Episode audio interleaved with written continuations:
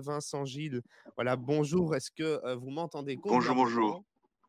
Oui, parfaitement, il n'y a pas de problème. aussi parfaitement, vous êtes président du SLFP Police. Merci d'être avec nous ce matin. Donc, on voulait justement vous interviewer avec l'actualité au niveau de la police ces derniers temps.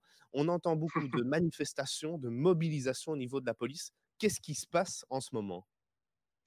Alors en fait, euh, le monde policier est en ébullition tout simplement parce que la ministre Verlinden, qui est notre ministre de tutelle, euh, s'est très mal engagée dans un cycle de négociations, a créé un énorme espoir pour l'étouffer au final juste après le conclave précisément euh, ce que nous cherchons depuis maintenant des mois, c'est la restauration de l'attractivité du métier. Parce que ce que nous constatons, c'est que nous sommes de moins en moins nombreux de ce fait, le service policier à la population est en danger et certainement dans le cadre des années futures. Ça veut dire que euh, dans, vos revendications, donc il y a toute une série de revendications, hein, et, vous en parlez déjà, mais notamment une revalorisation salariale. Pourquoi une revalorisation salariale? Il n'y a jamais eu de revalorisation salariale au niveau de la police? Non, effectivement, les auditeurs, auditrices et auditeurs doivent savoir que depuis la réforme des polices depuis 2000 et 2001, la mise en place des zones de police, les barèmes sont restés ceux qu'ils sont. Tandis que dans la fonction publique et d'autres secteurs de la fonction publique, ils ont évolué. Et de ce fait, eh, il faut l'admettre, nous avons perdu notre attractivité auprès de, de, jeunes personnes, euh, ce qui fait que, et deux chiffres illustrent parfaitement le problème, ce qui fait que il y a encore cinq ans d'ici, 14 000 personnes se présentaient en début de cycle de, sélection, donc bien avant de rentrer en académie. Au jour d'aujourd'hui, ils, elles ne sont plus que 8 000. On a donc perdu euh, un énorme paquet de candidats ce qui signifie que à la fin du cyclotron de sélection, ce ne sont plus 1600, 1700 personnes qui sont déclarées aptes à être incorporées en académie, mais à peine 1200. Problème. Alors justement, donc vous parlez de l'attractivité. Euh, il y a peut-être deux volets. Hein, c'est la partie plus salariale et la partie communication. Au niveau salarial, en, toute transparence, ça gagne combien un policier en début de carrière? Alors ça, c'est un élément effectivement de comparaison, c'est un indicateur, c'est 1620 euros net par mois.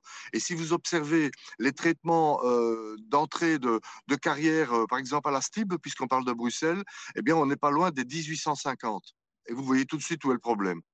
Et donc ça, ça fait partie aussi du coup de vos demandes dans l'attractivité, c'est d'augmenter les salaires donc pour tous les policiers, mais notamment en début de carrière, c'est ça hein?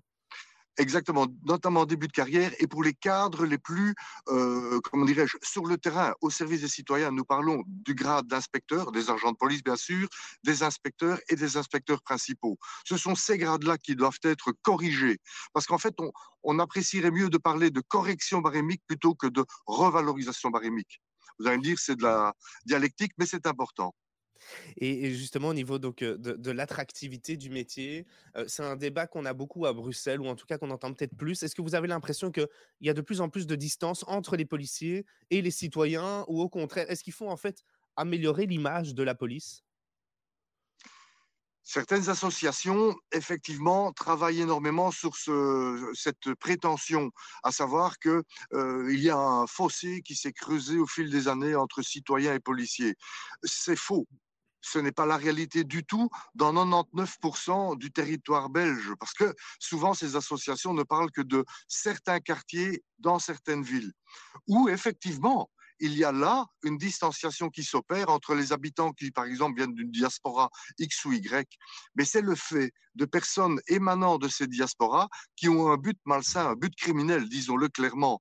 Et nous, il n'est pas question que nous laissions les autres citoyens de cette diaspora, qui sont des personnes tout à fait bien, tout à fait euh, honnêtes, euh, tomber sous la coupe de ces, ben, gangs, appelons ça par, euh, par leur nom. Et, du coup, une autre, euh, une autre euh, de vos revendications, c'est notamment l'aménagement en fin de carrière. Hein. Donc là, on parlait du début de la carrière, de l'attractivité. Maintenant, on passe un peu à, à, la fin de la carrière. quel réaménagement vous demandez exactement? Eh bien, en fait, euh, depuis euh, la mise en place du gouvernement Michel, par le fait d'une décision de cour, de cour constitutionnelle, il avait fallu mettre en œuvre une mesure qui effectivement avait un caractère transitoire, qui s'appelait NAPAP, c'est-à-dire une non-activité préalable à la pension. Et le conclave, ici, alors que ce n'était même pas à l'ordre du jour, a décidé d'y mettre fin en, janvier 2023, brutalement. Mais il y a encore plein de personnes qui devraient normalement pouvoir en bénéficier. Donc, ce que nous réclamons, c'est au moins que les droits acquis, donc que ces personnes qui pouvaient en bénéficier, continuent à pouvoir en bénéficier. Et puis, alors qu'on discute d'un dispositif remplaçant cette NAPAP pour les, les, les jeunes futurs collègues, ça, ça ne nous pose pas de problème. Mais les droits acquis, c'est fondamental et c'est fondamental pour tout le monde. Tout le monde l'admettra. Aujourd'hui, en fin de carrière, un, policier pensionné à, quel âge? Ah ben, ça dépend en fait euh, sa qualification, son grade. Mais en, gros, euh, c'est entre normalement, il pourrait, s'il n'a pas continuer à, à, vivre, prétendre à une prépension à 58 ans et vraiment partir à la pension à 62, 62 ans et demi. Mais ici, nous sommes renvoyés purement et simplement aux mêmes règles que tous les citoyens, malgré la pénibilité et la dangerosité de notre métier. Je rappelle que nous avons des, morts chaque année dans le cadre de nos activités, qu'on a un taux de suicide qui est pratiquement le double de la norme nationale, malheureusement. Tout ça, c'est significatif. Donc, euh, ce que nous souhaitons, c'est effectivement, oui, nous sommes renvoyés, pardon, aux règles générales, c'est-à-dire 65, 66 ans en fonction du nombre d'années de service admissible dans, vos autres demandes, et puis on, en viendra aussi aux actions et aux actions qui sont prévues, mais d'abord dans vos autres demandes, vous parlez aussi ces dernières années d'une diminution des moyens pour la police fédérale. Donc il y a eu la réforme des polices il y a maintenant 20 ans quasiment. avec la suppression de la gendarmerie, avec la police fédérale et la police locale, du coup, qui sont les deux polices principales, donc qui sont apparues. Mais vous dites, il y a une diminution conséquente pour les moyens de la police fédérale. Pourquoi? Ben, tout simplement parce qu'on a considéré que la police, un petit peu à l'instar de, défense, donc de, l'armée, euh, est un élément de régulation budgétaire. Et en 2008, il y a eu un crack boursier qui a coûté très cher, hein, rappelez-vous, avec euh, des banques euh, au seuil de la faillite ou faillite. Il a fallu donc ben, concevoir ou consentir beaucoup d'argent à cet égard. Euh, où est-on allé rechercher cet argent? Bah, Tout simplement à la police et à l'armée. Et donc, on met en danger un élément fondamental pour la police intégrée, c'est l'équilibre entre police fédérale et police et corps de police locale. Si la police fédérale ne retrouve pas les moyens qu'on lui a pris au fil des années et qu'on lui prend encore à l'issue de ce conclave, eh bien, la police fédérale, à un moment donné, perdra totalement utilité et il y aura un déséquilibre dans la police intégrée, ce qui était l'essentiel de la volonté du législateur en 98. Quelles sont les actions qui ont déjà été menées? Enfin, on, l'a constaté sur Bruxelles, notamment avec l'autre jour la rue de la Loi qui a été bloquée par les policiers. Est-ce qu'il y a encore d'autres actions qui vont être menées dans les prochains jours à travers le pays? Vous devez savoir, et les auditrices, auditeurs doivent le savoir, nous avons un calendrier de deux mois. Donc, si le monde politique ne comprend pas l'urgence de venir négocier avec nous, et pas simplement nous dire la porte est ouverte et nous sommes prêts à négocier. Non, c'est venir avec des solutions concrètes à la table.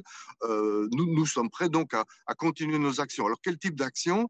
Ben, Présentement, je suis stationné tout simplement parce que Jésus sait que, et, et, le 411 était complètement englué. Je crois que c'est le résultat de contrôles euh, routiers, tout simplement par des collègues de la police de la route.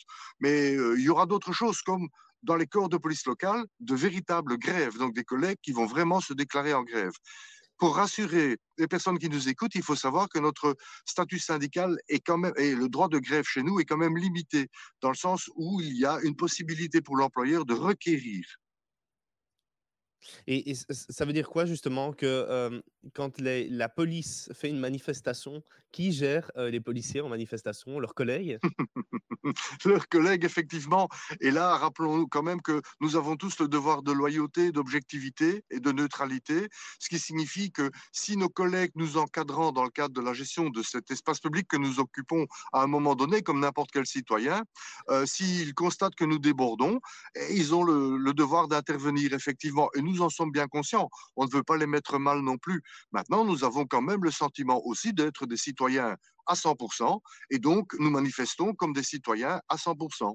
Vous avez encore des rendez-vous avec le monde politique qui sont prévus dans les prochains jours, dans les prochaines semaines? Madame Verlinden est aux États-Unis pour le moment.